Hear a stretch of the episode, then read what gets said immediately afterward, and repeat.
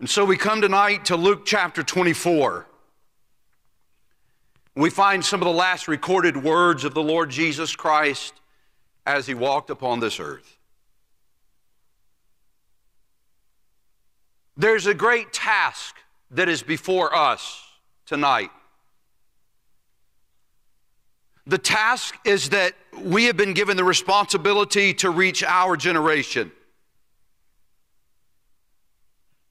Our generation consists of 7.9 billion people. What an astounding number. How will we ever accomplish this task? This task is too great to accomplish in the power of the flesh. The need is too far reaching to accomplish in the power of the flesh. Our human vision is far too limited for the great task before us. Our resources are far too small. Our fortitude will always come up short. Our work effort too weak. What we find as one of the last commands that the Lord Jesus Christ gave the disciples, as he is just days, just hours before his ascension back to heaven, and what he will tell them is still valid for us this evening. No less great was the responsibility upon the disciples as the Lord ascended back to heaven when he told them, Go ye into all the world and preach the gospel to every creature. How will such a task be accomplished? Unless it be done in the power of the Holy Spirit of God. If we will obey the mission call, we must be filled with the Spirit of God. If we will follow the will of God, if we will be obedient to Scripture and what it is that God has designed us and prepared us and created us to be, the power of our flesh will not suffice this must be done in the power of the Spirit. The personal invitations and commands of Christ in Scripture are many. From these, we receive the missions message. The Lord said, Matthew records in chapter 7, verse 13, Enter ye in at the strait gate. This is the message that we go to the world with enter ye. It's a wide gate, it is a broad way that leads to destruction, and it is a narrow way. And there is only one entrance into heaven, and that is Jesus Christ. So we go with the message enter ye. This is the message of Christ. This is the missions message. Later in that chapter, chapter 7 and verse number 23, the Lord says this, Then will I profess to them, I never knew ye, depart from me, ye that work iniquity. This is the mission's motive. For all of those who will stand before Jesus Christ and hear those two words Depart ye. What a tragic day. What an eternally tragic day. Depart ye. We come a few chapters later in the book of Matthew. The Lord conveys to the disciples the great need of the world. The harvest truly is plenteous, but the laborers are few. And he gives them both a command and an invitation, again, which is still valid for us tonight. And he casts upon them the great burden of their generation, and he says to them, Pray ye. Pray ye the Lord of the harvest, that he will send forth laborers into his harvest. There's nothing wrong with the harvest. There's nothing wrong with the seed. The seed is the word of God. The gospel still works. It's still the power of God unto salvation to everyone that believeth. Pray ye. In the very next chapter, Matthew chapter 10, we find the, the missions mandate where the Lord tells his disciples, Go ye. The praying must be done, but the going is to follow. And he says, Go ye. Those disciples go in chapter number 10. They go out, they face persecution. He warned them there would be trouble, there would be hatred, there would be persecution. And to those who had gone out, he gives another invitation in chapter 11 of Matthew. He says, Come unto me, all ye that labor, come ye. Come unto me, all ye that labor and are heavy laden, and I will give you rest. Come ye. But we come to Luke chapter 24, and we find the Lord giving his disciples this command. He said, I send the promise of the Father upon you, but tarry ye. Tarry in the city of Jerusalem until ye be endued with power from on high like the child who runs ahead of his parents.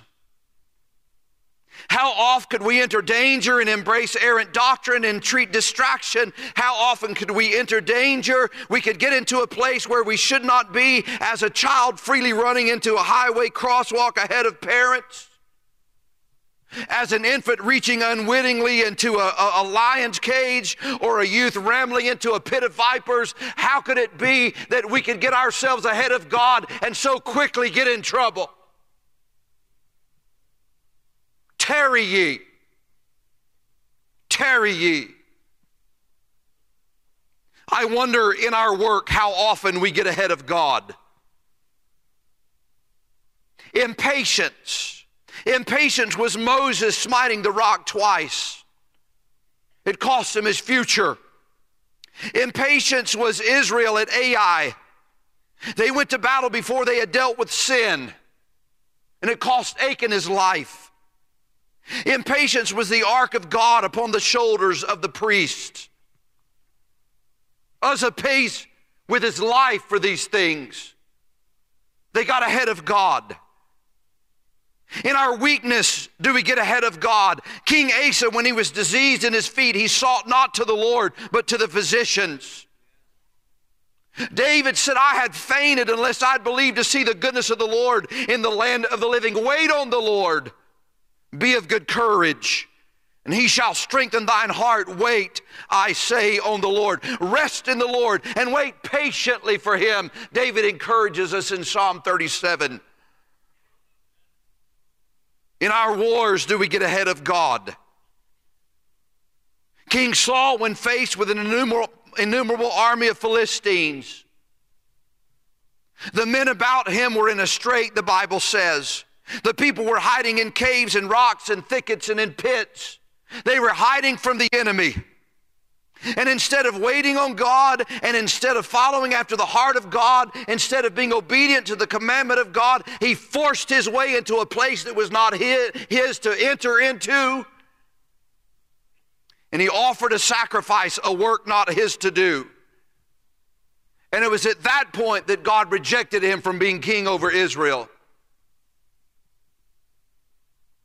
King David again encourages us truly my soul waiteth upon God.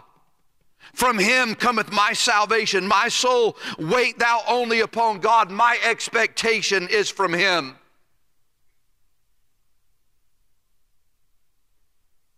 Impatience. Impatience is the game of human strength over eternal power. Impatience is the mind of earthly ways over heavenly wisdom. Impatience is the mind or the work of a fallen will over God's divine way. Impatience is the immediate over the eternal. It's the flesh before the spirit. It's self before others. It's earth before heaven. It's pride before humility. Impatience is me before God. Impatience is I can take care of this myself. I don't need the Lord's help. Impatience says, I can, I can come up with the finances, I can come up with the funding, I can come up with the vision. I don't need the Lord. Lord, we've got this one without you. The dangers of impatience are many. Getting ahead of God's timing. The Bible tells us that it was in the fullness of time that Christ was born. If in the fullness of time Christ was born, for 4,000 years, mankind had waited. And if it was in the fullness of time that Christ was born, God does everything right on time. And if it was in the fullness of time that Christ was born, do you not think that God can work things in His own timing in our lives? That God knows exactly where we are and exactly what we need. And God, in the fullness of time, will bring it to pass in my life and in your life. He hath made everything beautiful in his time. The Lord tells his disciples these words. He says, Tarry ye. He knows the human heart, he knows human nature. Oh, how oft we get out ahead of God. Tarry ye. There's the danger of operating in the flesh instead of in the spirit. Tarry ye. When I, when I speak of tearing, let me clarify for just a moment of time. When I speak of, uh, uh, of tearing, I, I do not speak of delaying. When we know what God has asked us to do, when God gives us His will, when we get the directive from God from Scripture, we have but to do that. When you know what God is asking you to do, I might be speaking to someone tonight who is living in a place of fear. God has spoken to you and you are afraid to be obedient because of what it might cost.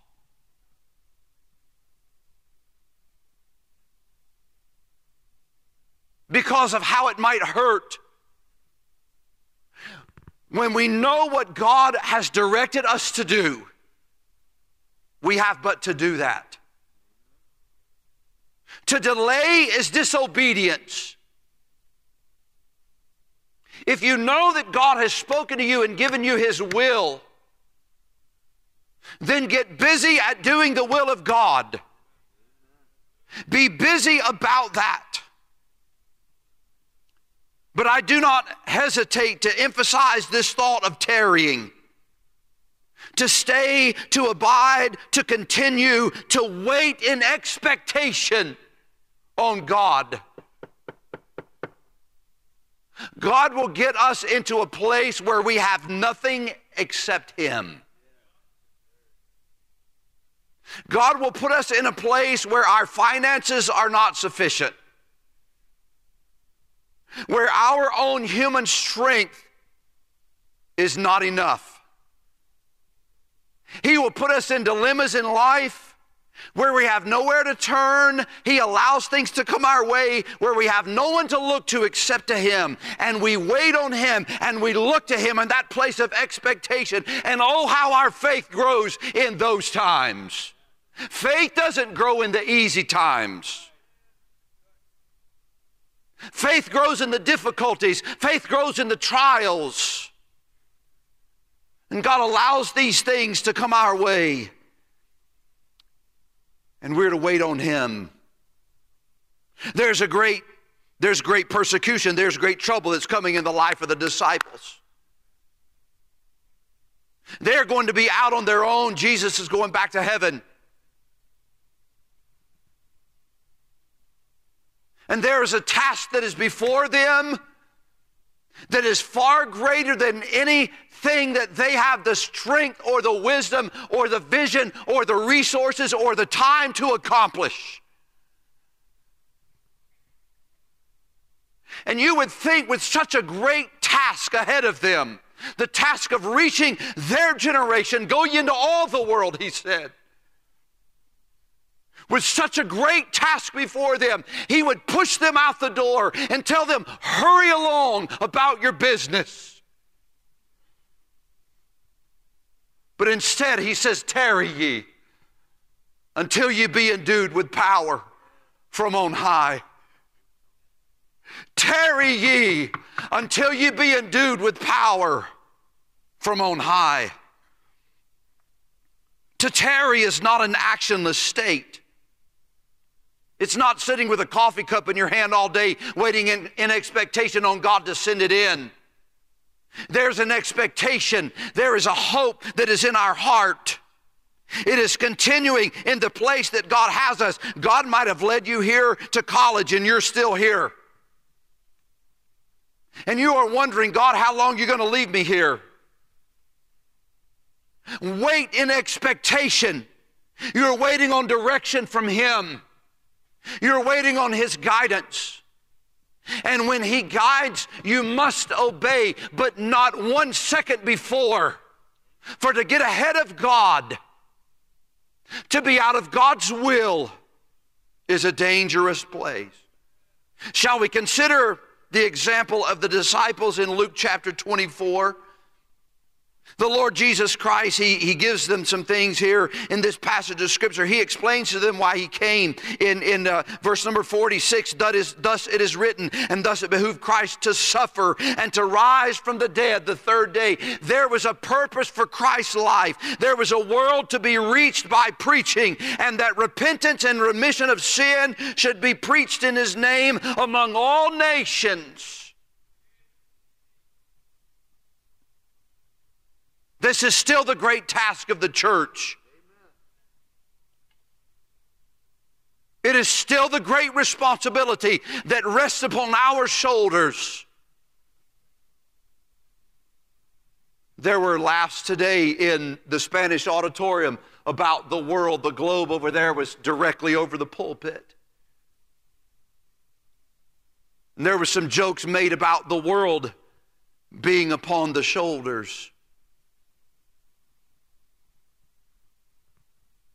Do you realize tonight that the responsibility of reaching this world is upon our shoulders?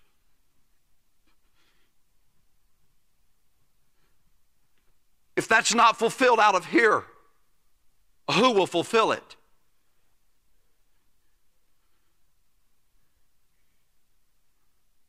If it's not upon you, if it's not upon me, who is it upon?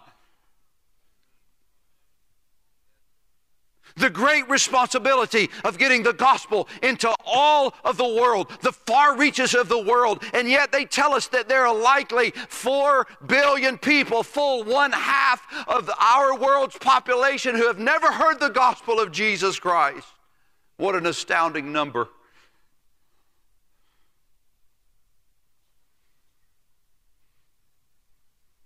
How can we sit idly by?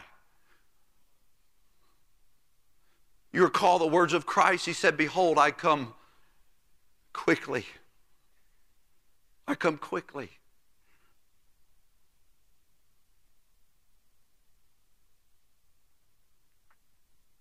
There's a world to be reached by preaching. There's a, God, a, gospel to be published among all the nations. And there is a promise of power to be waited upon from God. Behold, I send the promise of my Father upon you, but tarry ye in the city of Jerusalem until ye be endued with power from on high. The evangelizing of the world demands more than a willing heart of people with a, a knowledge of the written word of God. There must be the power of the Holy Spirit upon us if we are to accomplish such a great task as going into all the world with the, with the gospel of Jesus Christ. There is the must of the power of the Spirit. There are so many things for the Christian to accomplish in life. For the parent to make that connection of truth to the heart of that child. You ever feel like there's a disconnect there? There must be the power of the Spirit in the home.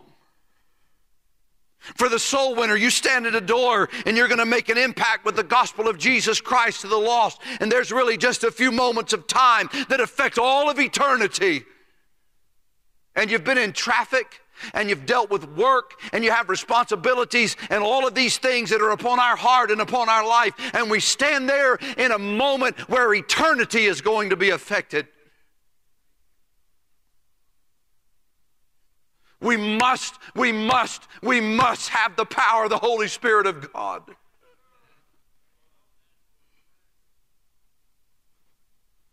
For a husband and wife in a home to have forgiveness, long suffering, gentleness, meekness. There must be the fruit of the Spirit, and there must be the power of the Holy Spirit of God. This is not something that is just for the pulpit. This is for every child of God.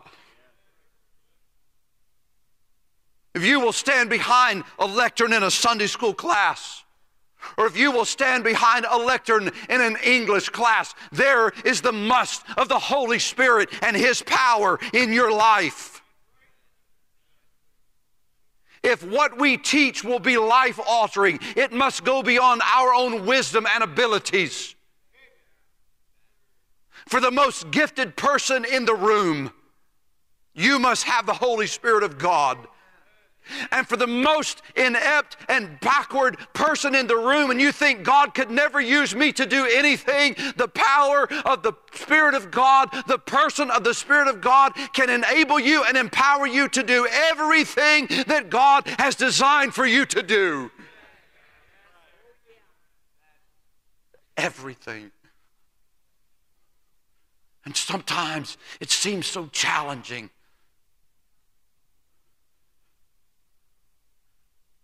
And it seems improbable, yea, even in the realm of impossible.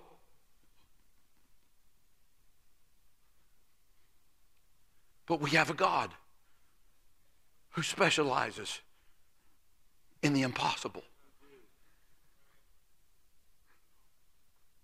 And thus we have a spirit who specializes in the impossible. If our children will be trained, there must be power. If our disciples will be taught, there must be power.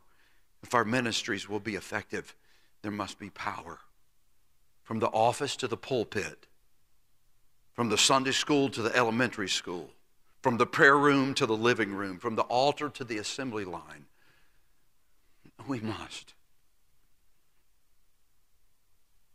And our lives are so busy. Our schedules are so full. And our phone, the alarms go off and tell us now it's time to go here and now it's time to do that. And our schedule so dictates our life.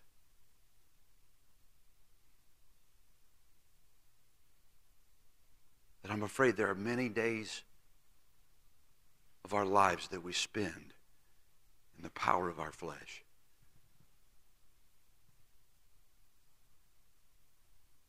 In human effort.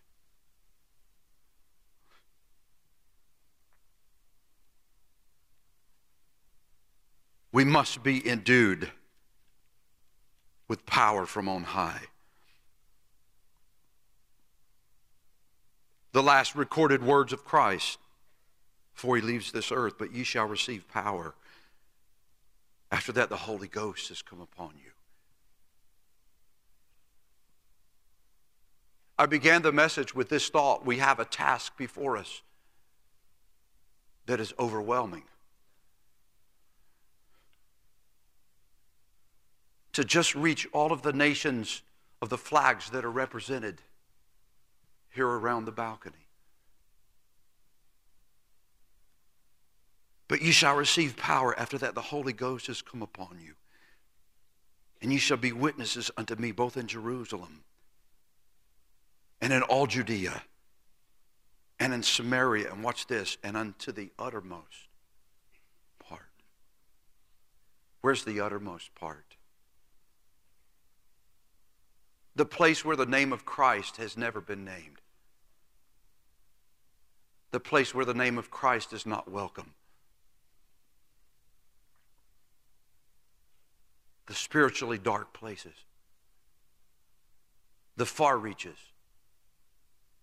the places that we might, in human terminology, call closed places. With the power and the leadership of the Holy Ghost of God, ye shall receive power. After that, do we believe this tonight? After that, the Holy Ghost has come upon you, and ye shall be witnesses unto me both in Jerusalem and in all Judea and in Samaria and unto the uttermost part of the earth. Where is the believer with the Holy Spirit of God and his power upon him going to the uttermost parts of the earth?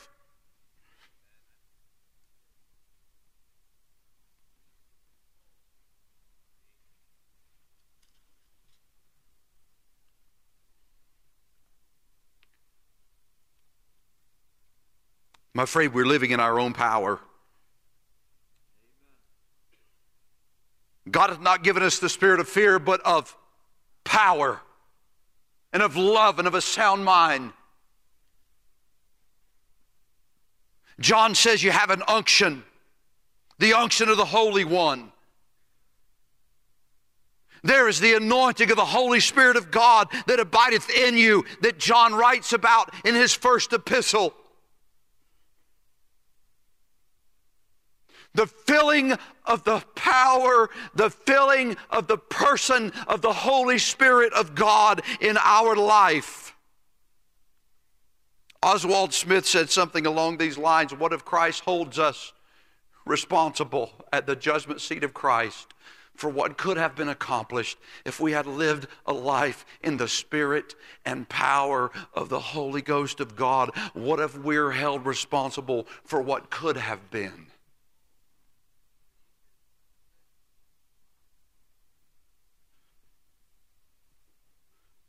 What a dreadful day.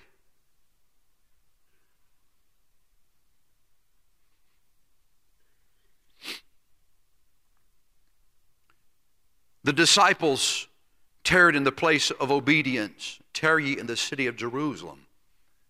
The Bible says, and they returned to Jerusalem. They obeyed what Christ had told them to do. Are you in the place that God has told you to be? How many countries are unentered because of disobedience? How many souls are unreached because of disobedience? Have we tarried in the place of obedience? They tarried in the place of prayer. The Bible says in Acts 1, verses 12 to 14, then returned they unto Jerusalem, and when they were come in, they went into an upper room, and these all continued with one accord in prayer.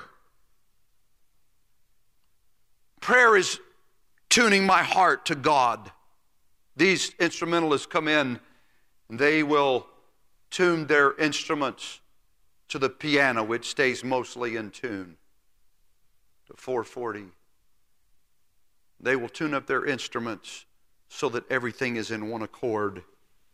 And that place of prayer is tuning my heart to the heart of God and yielding my will. It was in the place of prayer in John 17 where the Lord Jesus Christ is submitting himself. Yea, he knew why he was here. And he spoke words that the Holy Ghost of God inspired for us to read, where he yields himself afresh and anew to the Father's will, not my will, but thine be done. In that place of prayer, that place of yieldedness, It was in the place of prayer that we first read of the Holy Spirit of God descending upon the person of Christ. He was being baptized, and the Holy Ghost descended. But the Bible also records this that he was there praying, records that in the book of Luke.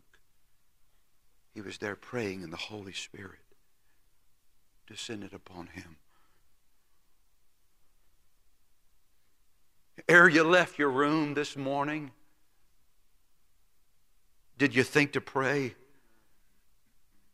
In the name of Christ our Savior, did you sue for loving favor?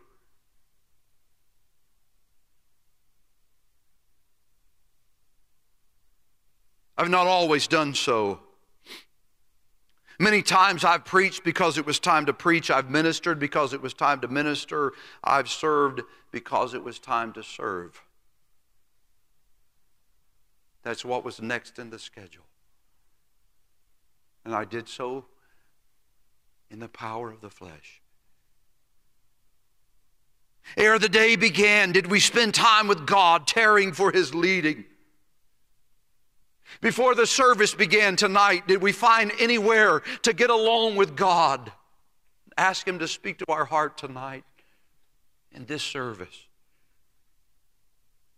Ere the opportunity came, did we spend time with God, tarrying for His power, or did we rush headlong into the place of service, into the heat of battle, into the face of the enemy? Child of God, you are sealed to the day of redemption by the Holy Spirit of God. We know that from Scripture. But there's a feeling and a power that comes for service. It's not, it's not for an emotional experience, but it comes for service that our lives might be fruitful, that our lives might be effective, that our lives might bring glory to our Heavenly Father. We heard this afternoon in Spanish church about the widow's oil. Every, every vessel that she brought, every empty vessel that she brought, God miraculously filled. How many times is my life filled with everything about me? Maybe sin or self or pride or vanity, materialism, maybe schedule, work responsibilities. My heart and my time and my life are full. When if I would come before Him as an empty vessel, that He would fill, He will fill everything that we will yield to Him. If you will yield your will, He will give you His will. When I yield my strength, He gives me His strength. When I yield my mind to Him, He gives me His mind. Everything that I yield to Him, He will fill. So, how full tonight am I? Ask yourself, how full am I tonight of God? How full am I tonight of the Spirit of God, of the person of God?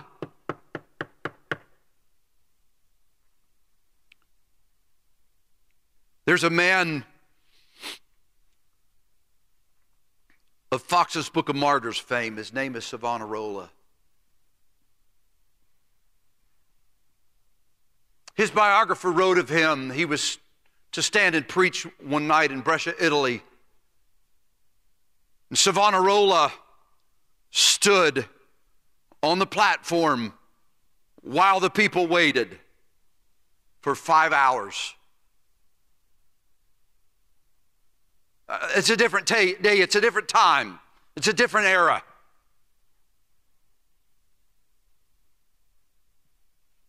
We have, we have social media to update. We have responsibilities in our time. We have demands upon our schedule. I know that we're not living in those days, the 14 to 1500s, so we might never be able to wait for five hours. They said Savonarola waited for five hours before he stepped to the pulpit. And his biographer wrote, In that day, Savonarola had found his power. He waited on God. Spirit fullness. Am I running ahead with my plans? Or am I tarrying until the Holy Spirit directs?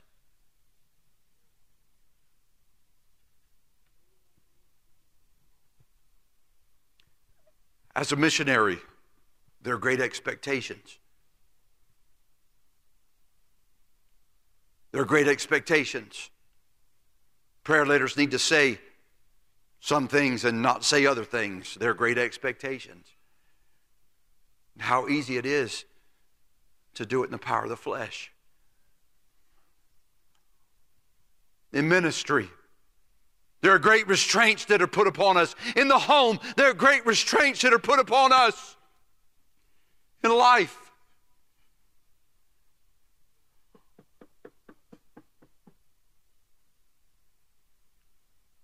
to be filled with His Spirit. Will we run ahead with life or will we tarry until we are filled with the Spirit? How will we reach 7 billion people? Is it possible? Would God give us a command that was an impossible command? Would God give us a task that was impossible to accomplish? It seems impossible because we're trying it in the power of the flesh. What could God do with those that are in this room tonight, in this room alone. What could God do in our generation if we would fully yield ourselves to Him and be fully obedient to Him? Anywhere, anything, anytime you lead, I will follow. Have you ever come to that place in your life? We sing, Where He leads me, I will follow.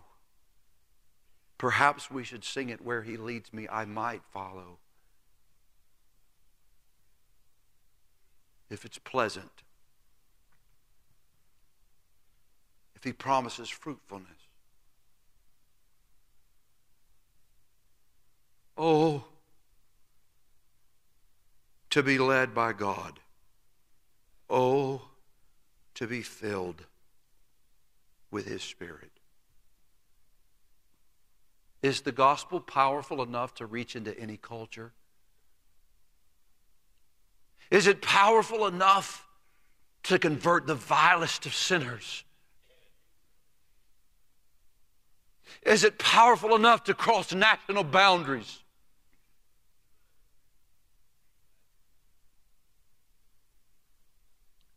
Then who would yield themselves before a holy God and ask for His fullness and ask for His power and say, I will be a vessel to take your gospel wherever you will lead me?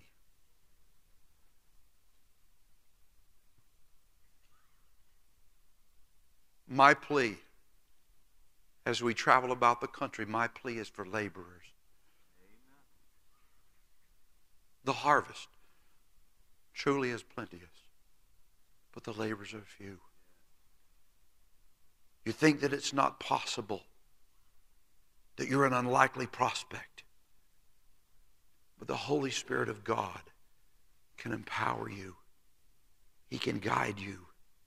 He can lead you to do that which is beyond you. To do that which is eternal. Folks, the hour's late. The days that we live in, they're dark. But the fields are still wide into harvest. The Master's still calling. The flames of hell are still real. The gospel is still powerful. The Holy Spirit is still willing. The Lord promises that if we go, if we go with the gospel, He promises in Matthew 28 that if we will go all the way to the end of the world, that He will go with us. We do not have to go alone. We can go with Him.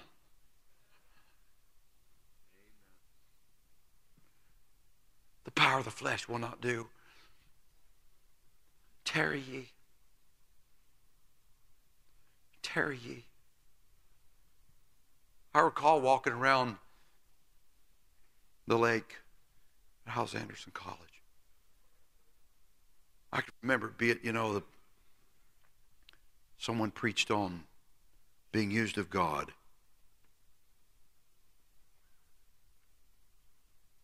And just a sophomore in college, I remember walking around, it was in the snow. I remember walking around the the lake there and saying, God, I don't know how. I'm an introvert. I don't know how, but if you would use me. We're all nothings before Him. But through Christ, through Christ, you can go wherever He asks you to go and speak to anyone He asks you to speak to and do any work that He has asked you to do. In the power of the Spirit. Tarry before God. Fall on your face before Him. Yield your life and your heart to Him. Tarry ye until you be endued with power from on high. Tarry ye. Tarry ye.